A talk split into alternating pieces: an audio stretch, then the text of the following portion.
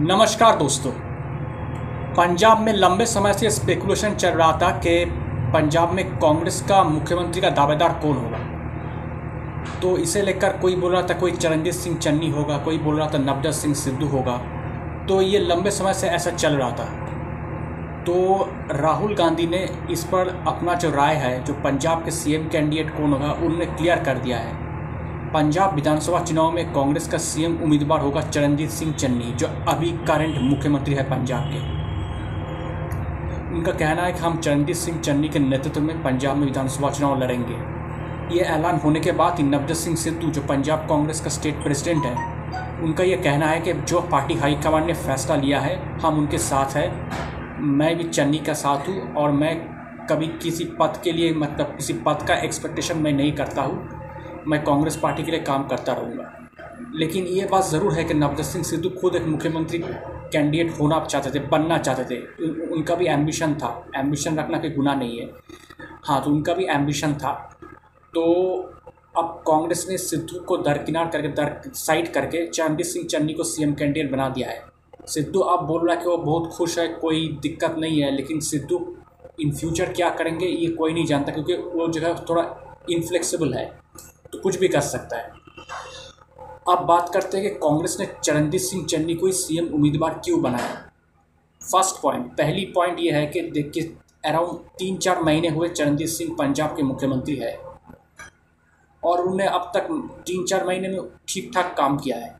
तो अगर उनको सीएम कैंडिडेट नहीं बनाते तो ये लोगों के बीच ये मैसेज जाता कि उनको सिर्फ़ एक नाइट वॉचमैन बनाकर रख दिया है। सिर्फ़ यूज़ एंड थ्रो कर रहा है उनको। तो एक नेगेटिव मैसेज जाता तो इसलिए उनको सीएम कैंडिडेट बनाया है। दूसरी सबसे बड़ी पॉइंट कि चरणजीत सिंह चन्नी एक दलित है और पंजाब की जो पॉपुलेशन है, वहाँ से मोर देन थर्टी परसेंट जो लोग हैं, वो दलित पॉपुलेशन है।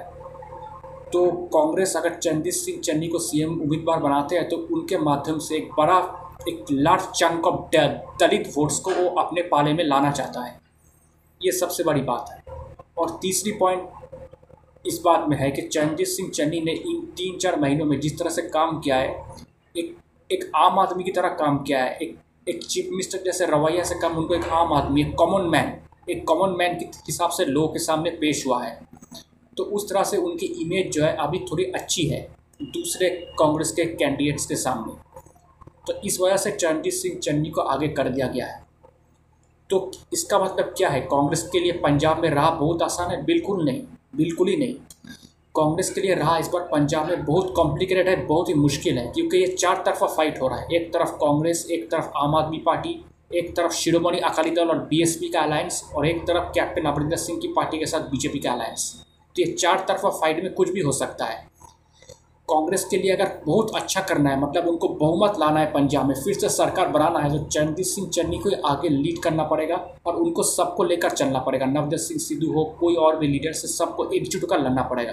तभी कुछ अच्छा हो सकता है, क्योंकि नहीं तो अच्छा होना बहुत मुश्किल होगा, क्योंकि इस बार एक तो मुख्यमंत्री बदला है पंजाब में और उसके बाद एंटी इनकम्बेंसी है।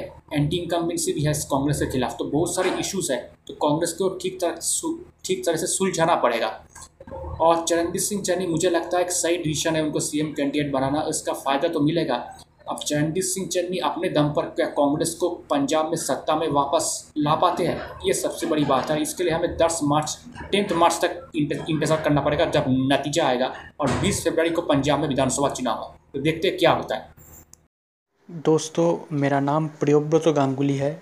मैं एक राजनीतिक विश्लेषक हूँ। तो आपको मेरा पॉलिटिकल एनालिसिस कैसा लग रहा है?